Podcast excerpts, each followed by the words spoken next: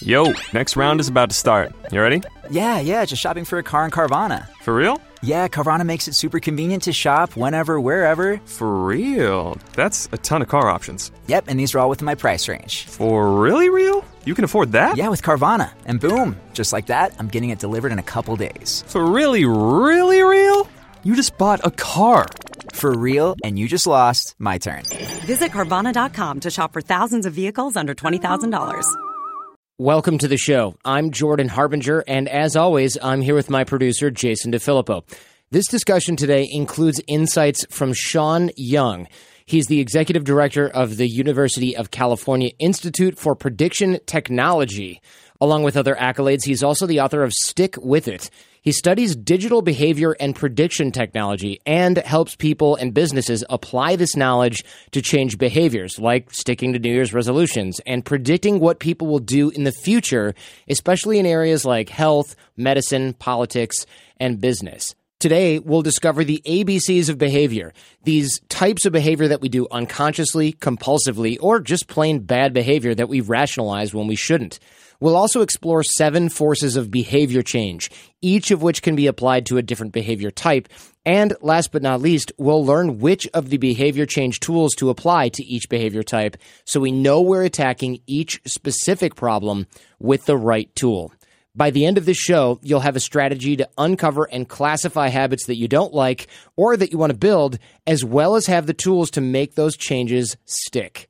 Don't forget, we have a worksheet for today's episode, which will be especially useful for this one because there's a lot of a lot of lists and things like that that you'll have want to have taken notes for. But if you're at the gym, you're driving, or just walking around, you can always go grab the worksheet and it'll be done for you. And you can also solidify your understanding of the key takeaways here from Sean Young. The show is free, but the fee I ask is that you share it with friends when you find something useful, which should be every episode. And the worksheets are how we make sure of that. The link to the worksheets is in the show notes at jordanharbinger.com slash podcast. Now, here's Sean Young. So behavior change, this is one of those, well, habit change and behavior change. Actually, is there a difference between those two things? Because I feel like we use those terms interchangeably. Oh man, there's so many different terms for for behavior. People say behavior change, behavior transformation. It dep- part of it is are you talking to a wellness group? Are you talking to an HR group? Are you talking to researchers? So many different ways of calling it. I actually do separate between habit change and behavior change. But yes, I mean, at a basic level, to me, habit change, the real meaning of habit is something that happens unconsciously. And behavior is more broad. It's things that we do unconsciously and consciously. So behavior change works for me. Habit change works for me as long as we're, we know what we're talking about. I think one of the key distinctions here that maybe scares a lot of us away from habit change or behavior change is we think, well, you know, you can't teach an old dog new tricks, or, oh, I've been doing this for so long, or I've tried to change other aspects of myself and I can't do it. But in the book, you discuss that this isn't about changing the person, it's about changing the process. Can you sharpen that distinction for us as well? I've been studying this stuff now for more than 15 years and figured out that there are a lot of problems and, and reasons why people aren't able to stick with what they want to do. And there's the conventional wisdom that'll that'll say, okay, if you want to change your behavior, then become like someone else. If you want to exercise more, become like some fitness guru.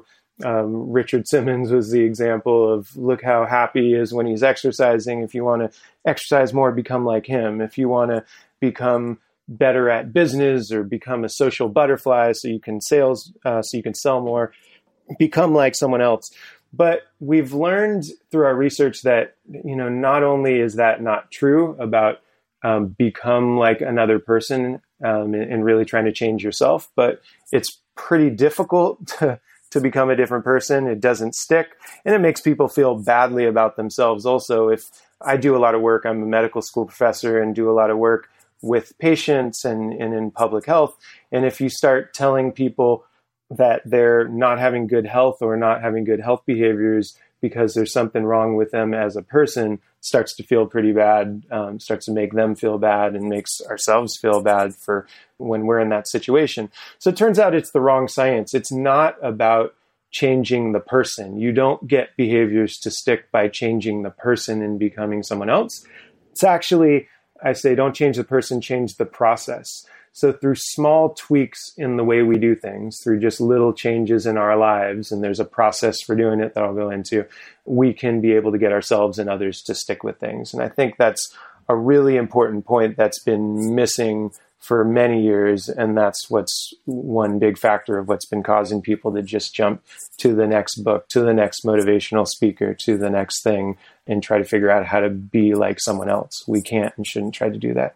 Yeah, moving from book to book to self help course or video class or whatever, this stuff is ineffective. So, what that signals to me is that more education, more advertising, or the latest and greatest sort of habit change trickery material that we absorb passively isn't getting people to stick to their behavior. And it seems like we've found that a lot of these ways are just dead ends, especially if we're not supposed to change ourselves into a different person to do it, which is a huge relief. So, how do we get people to keep doing things? And of course, later I'll ask you how we stop doing things, but how do we get people to keep doing things if it's not just willpower or grit? Yeah, it's pretty unbelievable. You just said so. It's education alone is not the answer. Marketing, spending more money is not the answer. But it's unbelievable to me. We've known this stuff for years, actually. I mean, good for me that it uh, it allows me to to write a book and has me in a, doing business in this area. But we've known for years that just educating people does not change their behavior. Yet you know, I mentioned examples with doctors. Every day there's a conversation. Okay, well, patients aren't taking their medication, and there's a belief that they're not taking it because they don't know that they're supposed to be taking it, or they don't know what the medication does for them, or or even people thinking, let's educate others more about why they shouldn't smoke, and then people will quit smoking. That's it's not about education. It's not about pumping more money into something and advertising and, and marketing that there's very specific research and we know how to do this in psychology. So, um, so what I did and stick with it, I put together that research, both uh, the historical research over the past decades of how to get people to change their behavior, as well as cutting edge work from our own group and, and from other friends and colleagues, and and really I narrowed it down to there's a two step process for getting people to change their behavior. So so step 1 is figure out what type of behavior you're trying to change. There are three types of behaviors or what I call A, B and C behaviors. First step is figure out which type of behavior you're trying to change, A, B or C. The second step is there are a different set of tools for changing a, B, or C behaviors. So the sec- second step is figure out which are the tools or what I call forces needed for changing that type of behavior. And then stick with it. There's a figure that you can look at where it will show A, B, and C behaviors, and then what are the tools that you can use for changing it. That's what we've done in in the research that I do. You know, it's not just taken, like I said, from decades of research, but I found this in my own work with with patients at UCLA, with research participants in public health, um, in consulting that I do, and, and even in my own life, I've applied and found this works. Perfect. Okay. Well, good. Well, we know that habit change is tough because people will often, well, usually even not make or keep changes, even if their lives literally depend on it. You know, we see addiction and things like that, but even your own cousin, he suffers from Crohn's disease and in the book, and stick with it, you say, well, of course, what he did was he immediately changes his diet and never eats these things again and lives happily ever after. But that wasn't really the case. So, I mean, that brings up something personal. And I got into this. I mean, like most of us, I think, especially in the public health medical field, you get into something because of some kind of personal attachment to it. And in my case, um, in my case, it was this related to a family member. We were in a band together. I mean, I was I'm a musician by by training. I was in punk bands and and growing up, and would play with would play with him. And we played the show while I was in grad school. Um, he came up. I was at Stanford, and he came up for us to play this show. And he has Crohn's disease, and he wasn't able to go back home with the rest of the bandmates after the show. And he said, you know, I'm in, Sean, I'm in too much pain. Um, and so I took him to the hospital. And it turns out that his intestines had burst, Ugh. which is really, really serious. He was a couple of minutes, they said, away from dying. They rushed him into emergency surgery, were able to, to take care of him, saved his life. He spent two or three weeks in the hospital recovering. And during that process, they said, okay, look, you need to change some things around. You need to take medication, you know, possibly for the rest of your life.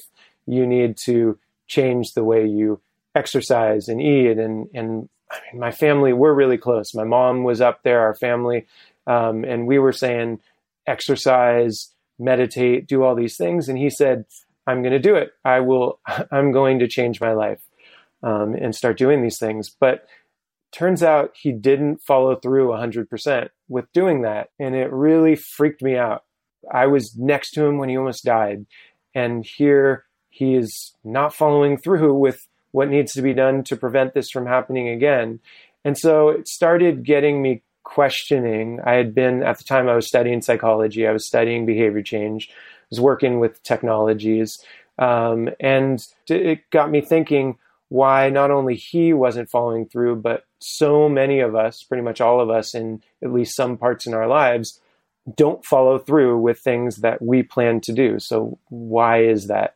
Um, I was finding it um, with students where I was, the students I was teaching, they would wait until the day of the test and then say, I need an extension. I didn't study for it. Or um, I was finding it with with our band and questions like how do we get people to come to our shows I was working in the technology industry and finding that some friends of mine were building uh, software that were getting millions of users overnight and getting people to stick with it and others weren't and so what's what's the difference what's driving engagement so i started studying it pretty systematically scientifically and that's where over the past 15 more than 15 years we've come up with some answers from doing this and doing it in classical psychology studies in a lab to doing it outside in the real world where we work with people who are at risk for HIV trying to get them to get tested. We just finished a study with UCLA chronic pain patients who are on opioids where there's an opioid crisis going on we're applying this to suicide prevention you know so many areas um, of public health and medicine, but then you know it, it, just applies to people's lives in every aspect of it. So you'd mentioned ABC behavior or the types of behavior are, are A, B, and C. Can you define what these are? Because I think a lot of people think, well, yeah, there's addiction and then there's kind of everything else. Or there are things we think about doing and then we do them consciously and there's other things that we don't what types of behavior really are there and how are they different in, in terms of how we attack the problem? Yeah, I narrowed it down to three types of behavior and stick with it. So there's A, which stands for automatic behaviors. Automatic behaviors are things that we do automatically. We're not even aware of what we're doing. So we're having a conversation, and if I kept interrupting you while you were talking, then I probably wouldn't even be aware that I was doing that. That would be something that was happening automatically, and that's in A behavior. Then there are B behaviors, which stands for burning behaviors. Burning behaviors are things where, um, so unlike A behaviors where we're not aware of it, B behaviors we're aware of it, but we feel like we can't stop ourselves from doing it. So the common one is people wake up in the morning and the first thing that they do is they'll check their phone for messages or they'll check email or if they get a ding on their phone they'll want to check a, message. Digital um, you know what we call digital addiction is a is a common one. And so these are burning behaviors. And then c behaviors are or common behaviors these are the most common of all behaviors. That's why it's common behaviors. These are things that are more due to motivation. So we're aware of what we should be doing, we're aware of what we want to be doing, but other things get in the way. So I want to go for a run later on today, or um, or I want to go read a book, whatever I want to do. But I've got work to do. I've got friends of mine come over and say, "Hey, let's go for dinner. Let's grab some drinks." Things get in the way, and that stops me from being able to follow through with what I plan to do even though I'm aware of it, uh, that's a C behavior. And the reason why it matters, because so that's step one, figure out if something's an A, B, or C behavior. But this matters, these three types of behaviors, because there are different tools that you can use for addressing them based upon if it's an A, B, or C behavior. You're listening to the Jordan Harbinger Show with our guest, Sean Young. Stick around and we'll get right back to the show after these brief messages. Thank you for listening and supporting the Jordan Harbinger Show. To learn more about our sponsors, visit jordanharbinger.com slash advertisers. And don't forget to check out our Alexa skill. Go to jordanharbinger.com slash Alexa or search for Jordan Harbinger in the Alexa app. And enjoy us every day with your morning briefing. Now let's get back to Jordan and Sean Young. Okay, so A is automatic. That's like, oh crap, I've been reading for an hour and I just realized I'm chewing on my thumbnail or something like this, right? And burning behavior is I know I should not turn on the TV when I get home, but I really, really want to. I'll just play one round of, I don't know, Wii tennis. I just want just one. And then it's two o'clock in the morning and we're like, I didn't do anything. I didn't cook dinner. My, you know, I didn't talk to my wife what's going on. That's sort of this addiction. And then, can you give us a clear example of common behavior? Because I feel like that's the confusing one where it's like, well, wait a minute. You know, a lot of people chew their nails without thinking. Oh, wait, that's automatic. Or a lot of people watch too much TV or play too many video games. But wait, is that burning behavior? What's common behavior as opposed to these other two? Yeah, yeah. So, and and with burning behavior, we can just in the way colloquially we can call it uh, addiction, but it's but there's a clinical definition for addiction. So I use it pretty much in the way people talk about addiction, where you feel like you can't do stop doing something, like you mentioned, but just need to bring up that it's different than a clinical definition of addiction. So with C behavior, if let's say I want to be able to to exercise more, but I don't really want to exercise more that much. I'm not that motivated, so that I'd rather just sit and watch Netflix shows instead of running. That's a C behavior. I know uh, as I'm about to turn on TV or turn on a show or turn on a ball game, I'm looking at my shoes, I'm looking at my running shoes, I'm looking at my gym clothes, but saying, no, I'm just going to stay here and, and grab a drink and watch TV. That's a C behavior. We're aware of it, but we decide we're not going to do it. Okay. So it's more of a conscious decision that we wish we could do maybe like going to the gym. I wish I could do more of this or less of this theoretically, like maybe eating junk food, but I'm to rationalize the behavior instead. Yeah, exactly. People sign up for gym membership. You know, you gave the gym example. People sign up for a gym membership. They expect to be going. They're paying for it, but then different things get in the way uh, so that they don't end up going. It's not that they're. It's not that they just. Oh, I completely forgot to go to the gym usually you know it can be but usually it's no i don't i'll go tomorrow so how do we decide if something is a automatic b burning or c common obviously we can evaluate this through sort of a common sense filter but automatic we really have to be unaware of it so we ha- we find out because you go oh uh, my fingers bleeding because I've been chewing on it. Dang, I wish I could stop doing that. But you don't have that conscious moment. All right, so we find that automatic behavior like that usually by looking at the outcome of the behavior, right? But with burning behavior, how do we separate that a true addiction, a true compulsion from something we just sort of feel like doing? Yeah, burning behavior that it is something that you feel like you've got to do. It's there's a a small distinction. I think B and C are closer to each other than A and B. Uh, a B behavior, like you said, if you find yourself just playing video games and I'm in a time warp, that's probably closer to a B behavior where you you are so distracted by it, you're so into it, and you're you're convincing yourself, I'm just going to play one game, just one game, and, and then I'll be fine. That's more of a B behavior, but they're they're similar, and oftentimes it's difficult to tell the difference, and we need to I need to talk with people, or we need to kind of coach them on figuring out what the difference is. Okay. So when we're looking at this types of behavior, this matters, right? Because in order to figure out what elements of your science acronym we apply, the behavioral change techniques we apply, we have to know whether it's burning or common. Because if we get it wrong, we apply the wrong elements for change and then it fails. As it goes from A to B to C, you gradually need more of the tools for fixing C behaviors. In other words, um, you could say it's more difficult to fix a C behavior than a B behavior and A behavior. And that's probably one of the reasons why we have so many C behaviors we're trying to fix all the time, like going to the gym and exercising and trying to work harder, read more. We have so many procrastination. So if by if you just kind of default to it's a C behavior, you'll be more likely to fixing it anyway because there's a lot more that it takes to be able to fix a C behavior. But you're right. Um, I think if we are just trying something and trying the tools for a C behavior, it might not be as effective as if um, then I'll have that with people where then they'll meet with me and I'll say, you really got to focus on making it easy, which we'll talk about in a minute, which that is important for fixing B behaviors. Perfect. Okay. I'm finding it surprising that it's actually harder to change a common behavior than a burning or addictive behavior. Why do you think that is?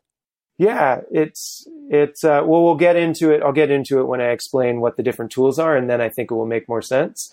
Um, sure. But but part of it is just the mind is a cra- our brains are crazy things, and we can convince ourselves of all kinds of things. We can rationalize things, and so when something's unconscious, it's almost like um, A behaviors are almost animalistic. We just act without thinking. And it's a lot easier to train a, a dog or an animal than it is to train a person because um, we just do all kinds of mind tricks on ourselves and others. In the book, Stick With It, then you have come up with the framework, the acronym SCIENCE, to remember these seven tools or seven forces of behavior change take us through each one of these because this I thought was interesting. And I love, of course, I'm a sucker for acronyms, especially when they actually make sense. And so these forces for habit change, not all of them apply to each type of behavior. So to, to give people sort of an overview of this, automatic behavior isn't changed using each one of these. Burning behavior or addictive behavior, not changed using each one of these. Common behavior, same thing. We pick and choose the forces that we're the, the tools that we're going to use based on the type of behavior. So let's outline the tools first, and then we'll talk about how to match the tool to the type of behavior. Yeah, so the science framework, like you said, so each one of the letters of science, uh, it's an acronym. Each one of the letters of the word science is a different one of these seven tools or forces. It's not called science because you need to be a scientist or you need to be a doctor to know them, but just so that you remember it's rooted in decades of scientific research on this topic. And I kind of became, in writing this book, I became a sucker for acronyms, like you're saying. This was actually, um, I've got to give the credit in creating an acronym, the idea behind it, to my buddy Jonah Berger, who wrote a book called Contagious. Jonah and I used to, we taught together at the Stanford Graduate School of Business, and and he had showed me um, using acronyms for business people there. And then in his book Contagious, he did the same thing with something a STEPS acronym framework, and so I thought I got to have one too, and it just worked out that uh, science, that all the letters in science were able to be an acronym for for these seven tools. So first one, the S in science stands for step ladders. Um, step ladders is the idea that we do things, we need to do things in small incremental steps um, in order for them to be more likely to last. Oftentimes, we pick things that are way too difficult, too much for us to be able to do, and then we fail at it. And there's an example. There was a, a guy that I ran into at the the market. Uh, ran into someone at the market who was he had been a cross country runner in high school. Then he went off and he went to the military, was trained in military intelligence, and then he went to Afghanistan um, and, and, served our country there and, and um, spent time there and, and, then came back. And he was telling me how he had just tried to run a marathon. Um, and he tried to run a marathon, but he had failed. And this is a guy where we would think, and this guy has everything that he to run a marathon. He ran cross country in high school. He's smart. He went to the Language Institute and, and learned different languages and Army intelligence.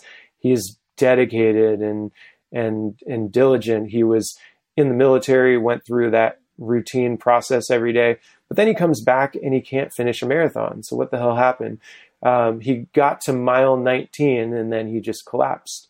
Well, the the answer is he didn't train for the marathon. He just thought, I have willpower, I have the energy, I have the the knowledge. Of how to do this, and I, I ran cross country. I know how to do this. I can run this marathon. But he didn't go through the day to day training that we need for it.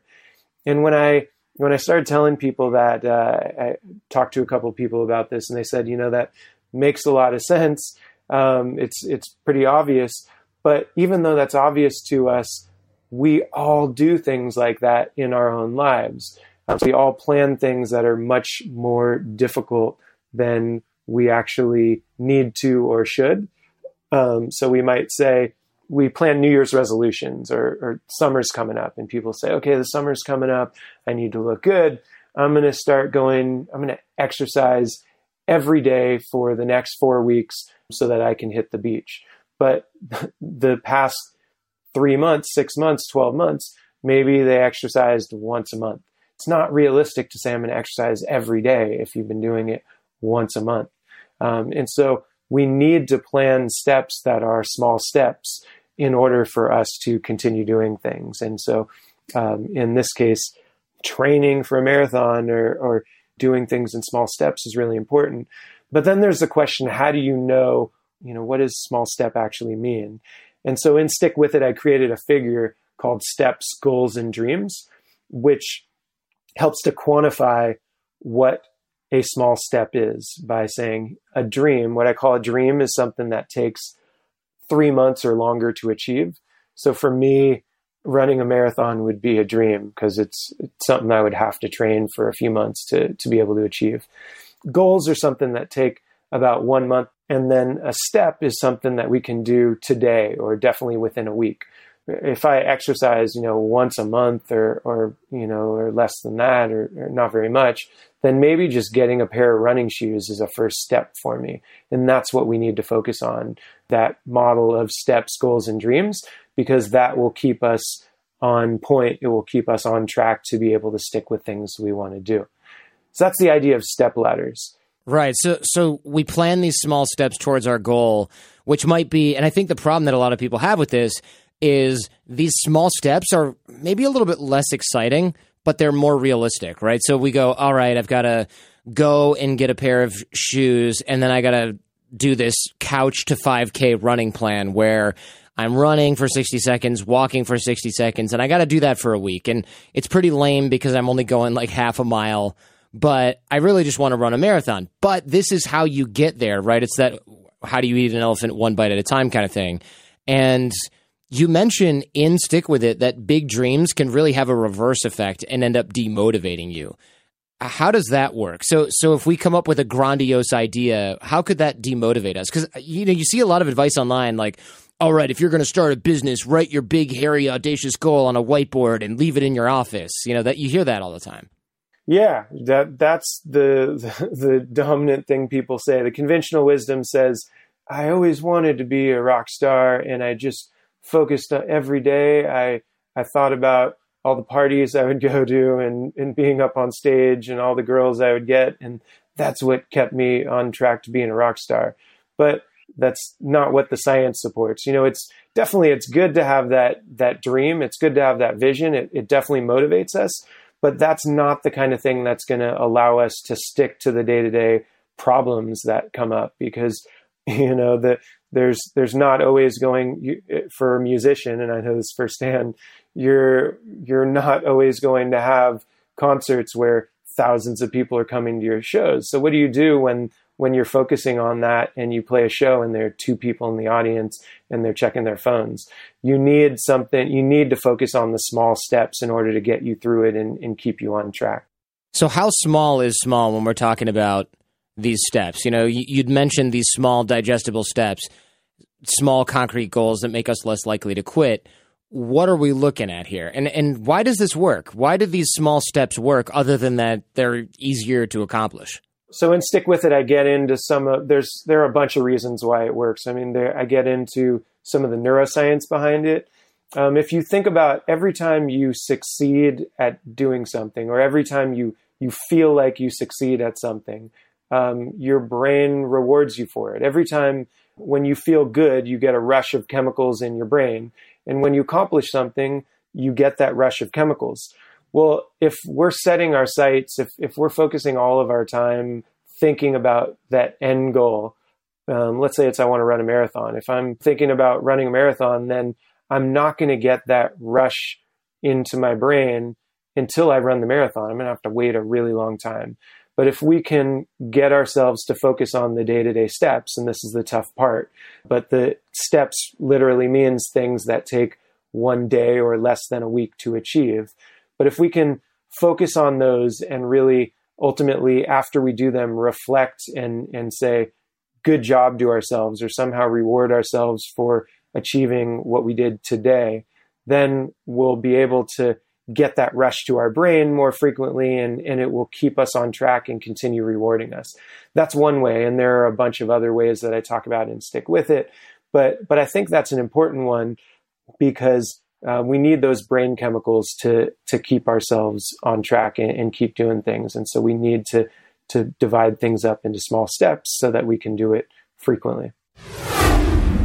Hey, we'll be right back with more from Sean Young after these extremely brief announcements. Thanks for listening and supporting the Jordan Harbinger Show. Your support keeps us on the air, and for a list of all the discounts from our amazing sponsors, visit jordanharbinger.com slash advertisers.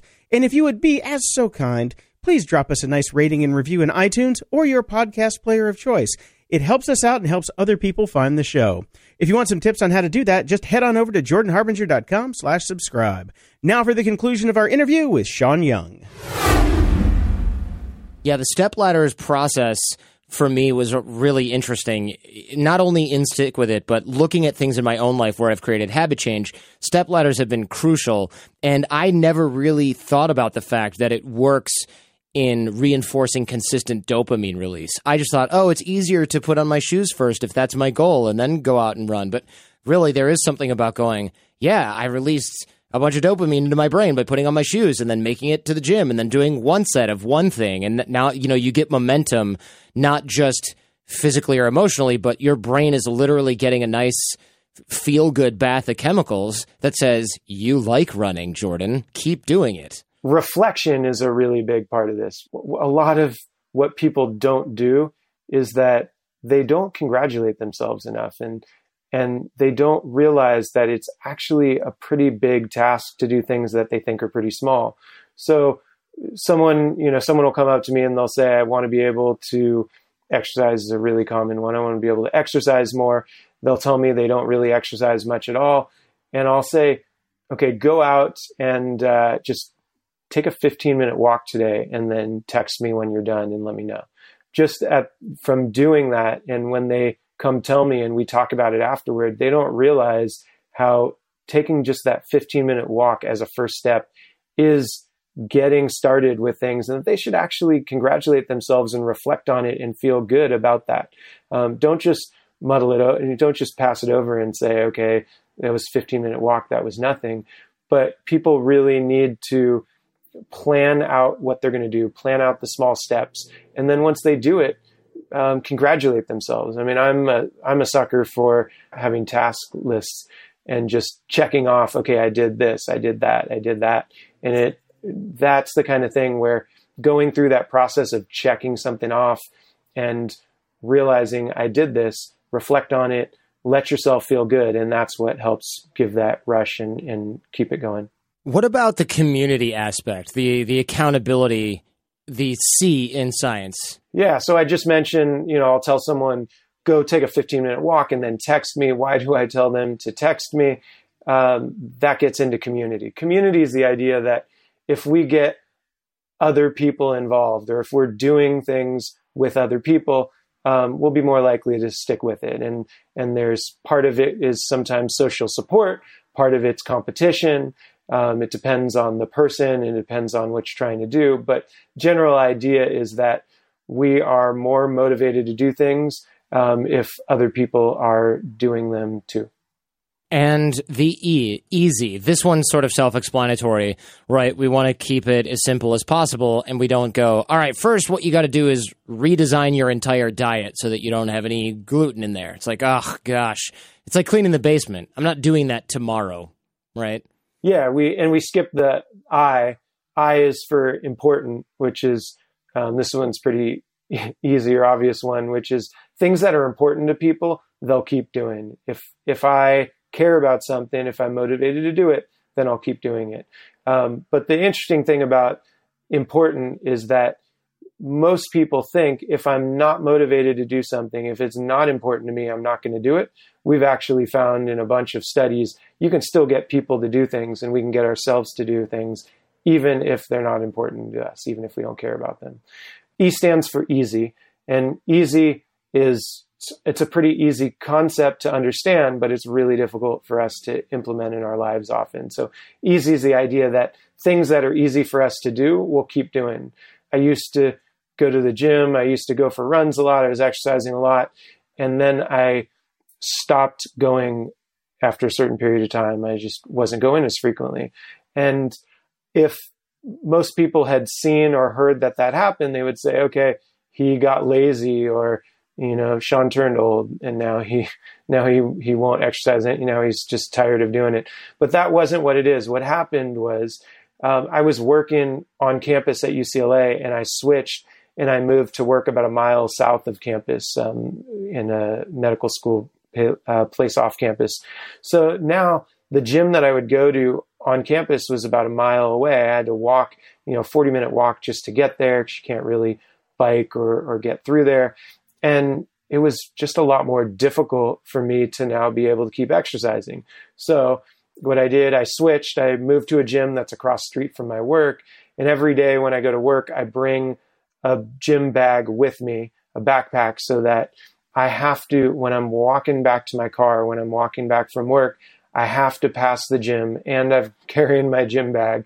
It's almost harder for me to keep walking than it is for me to just walk into the gym with my with my bag. That's how you leverage um, easy for being able to stick with things. Right. So we we maybe limit our choices so that we go down the path of least resistance, which is going to the gym or something like that. We create, we remove those barriers.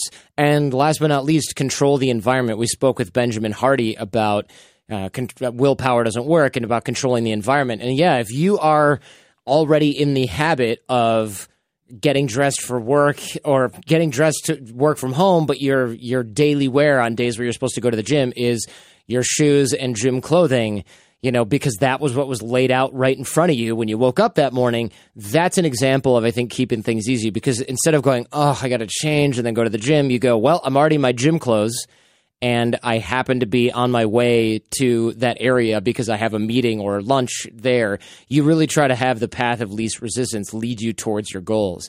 What about N, neurohacks? It's a little vague. Can you tell us what that even means? Yeah, neurohacks is one of those where I said I created this acronym. So I created the science framework and then I had to figure out where do I fit this idea. And so I came up with, I just called it neurohacks so it fit.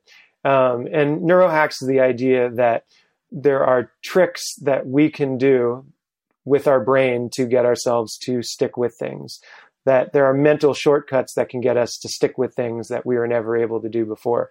There are ways of turning on or off a light switch in your brain so that so that we can be able to stick with things. So an example of this, there was uh, someone who I had who was in Stick With It who I talked about. His name's Mauricio.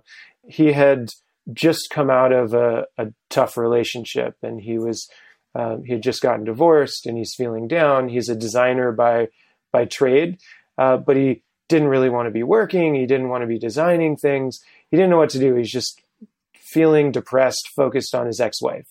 And so he decides I'm going to he's he's sitting at his computer and he gets this the flash on the screen that you get where it's okay it's time to change your password and he says I'm going to use my password to change everything in my life here. And so he changes his password and he changes it to four number 4 give her. Uh, forgive her. Pretty simple statement, simple idea. But every day now, when he'd come in and he'd have to enter in his password, now he has to think of this idea of forgive her. And when he first started doing it, it was pretty tough because it would remind him of her and he was angry. But over time, he realized I can continue typing this password. I don't have to change the password to something else. I can continue doing it. And it's actually getting easier for me to type this forgive her.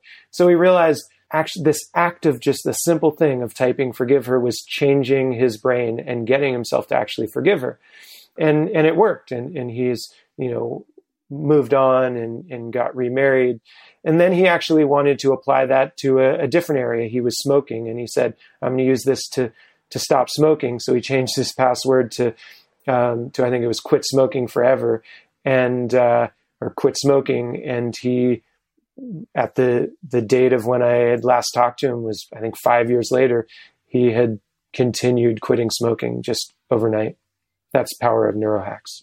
So we form these habits because the brain wants to be efficient, right? Our brain wants to be in automatic mode, like a computer storing a username and password, for example.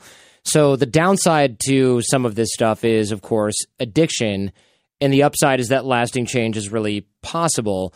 And so I can see the neural hacks working in that in that way. Do you have some exercises where people can come up with their own neural hacks that are different than just retyping a password? Because for me, I never have to type a password in the first place. So, what other types of neural hacks are there that we can use to our advantage? Yeah, so some some basic ones which which go along with what we've talked about already with things like step ladders is, you know, let's say I want to learn how to play guitar. By doing it every day by doing by setting aside i'm going to practice for 15 minutes or an hour or whatever it is we reflect back on our behavior and that creates a neurohack it you know i wasn't someone who practiced guitar before but now when i look back for the past week two weeks one month i've been practicing guitar every day that fundamentally resets our brains and gets us to realize i'm capable of doing this and in fact you know, I must be a guitar player. Otherwise, I wouldn't be doing this every day. Um, so I have a dog named Nora Jones, and she's a, a lab shepherd mix. And, and when she was a puppy, she was just kind of a nutball like other puppies like that. She would run around and, and eat things and break everything. And I'd come home and she'd run up to me and just, ah, ah, ah, you know, run up and jump all over me. And what I did is I noticed that when she was really submissive, she she had these huge she has these huge uh, satellite German Shepherd style ears, and when she was submissive, she would sit and she would her ears would would fall back and her eyes would kind of go down. Um, she would look down, and so when I'd come home and she'd start jumping on me, I wouldn't just say sit or or try to put her down. I would actually push her ears back. So I'd get her to sit and then push her ears back and the rest of her body would just turn into submissive mode. Like she was used to these ears controlling her and remembering that when her ears go back, that's time for her to be submissive. And that just continued to work in training her to um, not jump on me and not be as crazy. Next, we have C, which is captivating, and this one was interesting for me because I, I, I don't, I, and I'm not even sure I understand this, but somehow David George has PTSD, and Tetris was able to solve the problem. How can Tetris work as a cognitive vaccine? There's a research study of Tetris being able to u- to be used to prevent PTSD, and you know it's uncertain what what actually is happening. I mean, my guess is um, it's a distraction. What they found is that so people who've recently experienced some kind of psychological event that could lead to PTSD or commonly does by having them play Tetris, it reduces likelihood of that. And that's, I think it's probably due to distraction. Uh, again, I, this hasn't been studied, but but my guess is uh, if someone is about to have some idea that's wired in their brain, like they experience something that's really scary, um, that causes their brain to encode it as this is a, a tragic, traumatic event. But if you get distracted, then possibly the brain stops that from actually happening. And that's what Tetris is maybe doing. Um, the, the idea of, of captivating those. So captivating is the idea that um, we need not just any reward. So the idea of if uh, you want people to keep doing things, you should reward them. That's pretty common sense nowadays, but people misinterpret it. It was based on research that was originally done on animals, on cats and rats, and that if you reward them, then they'll follow what you want them to do, getting out of their cage or um, or, or, whatever you want them to do.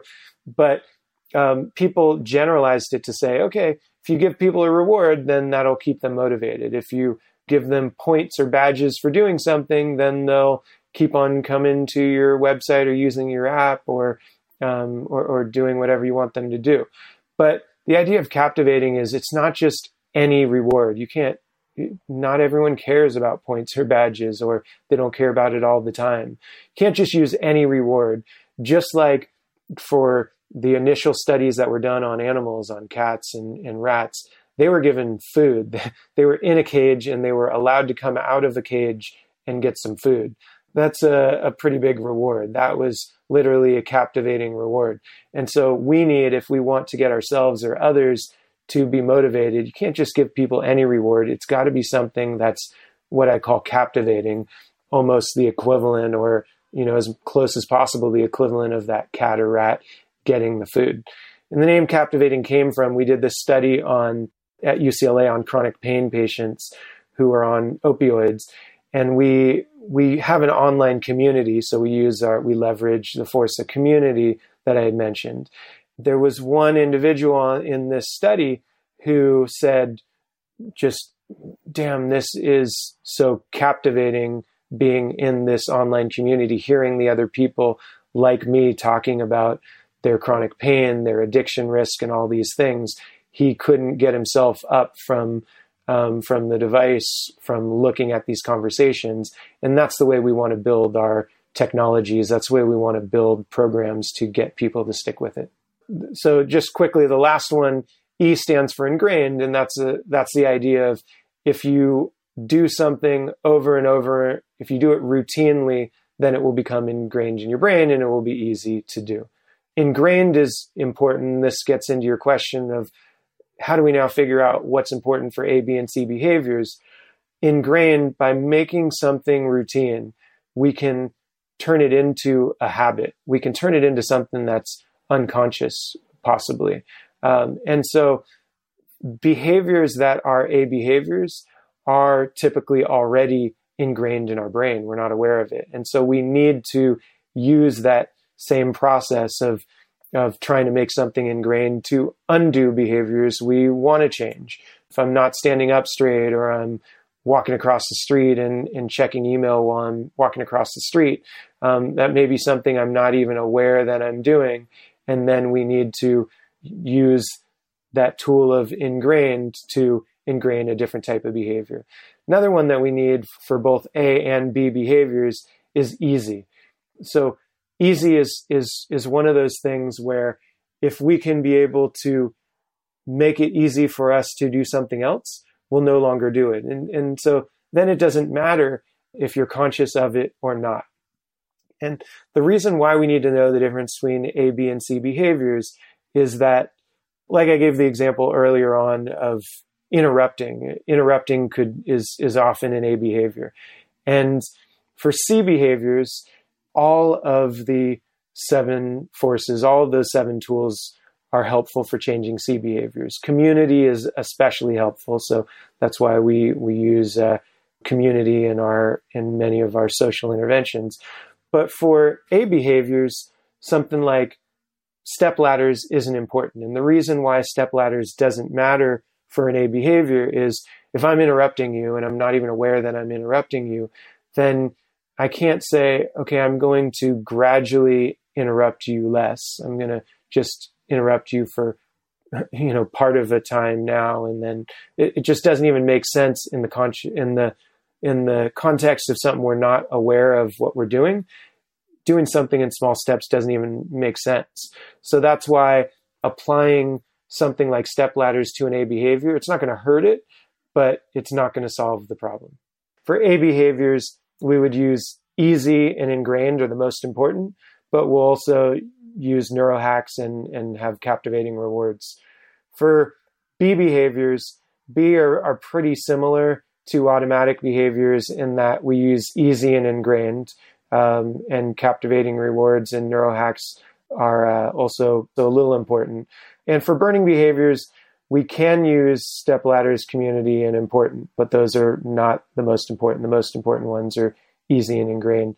And then for common behaviors, community is the most important. and neurohacks is the least important, but step ladders important, easy, captivating, and ingrained are in the middle. They're also kind of important. So, for the worksheets for this episode, we'll have that guide to which tools to use for each type of behavior so that you can match these tools to the type of behavior that you're actually trying to eliminate. Sean, thank you so much. I love the idea that we can break our behavior down into three different types and then use the science tools, these seven tools, to attack and change those types of behaviors. I think that's really powerful. And I love that somebody is researching the science behind this and not just spreading wives' tales. And that's what we're all about here.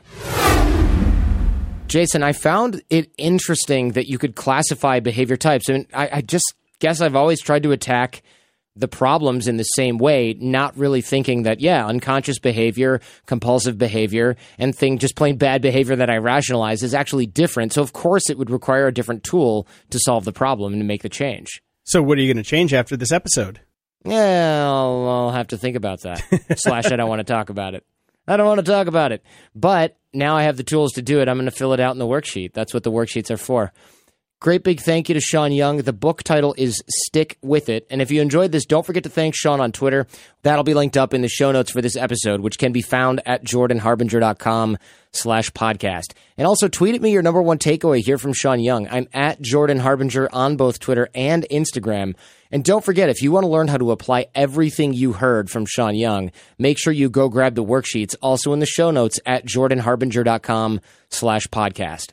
This episode was produced and edited by Jason DeFilippo. Show notes by Robert Fogarty. Booking, back office, and last minute miracles by Jen Harbinger. And I'm your host, Jordan Harbinger. Throw us an iTunes review, those are always helpful. And don't forget to pay that fee and share the show with those you love and even those you don't. We've got a lot more in the pipeline. We're excited to bring it to you. And in the meantime, do your best to apply what you hear on the show so you can live what you listen. And we'll see you next time.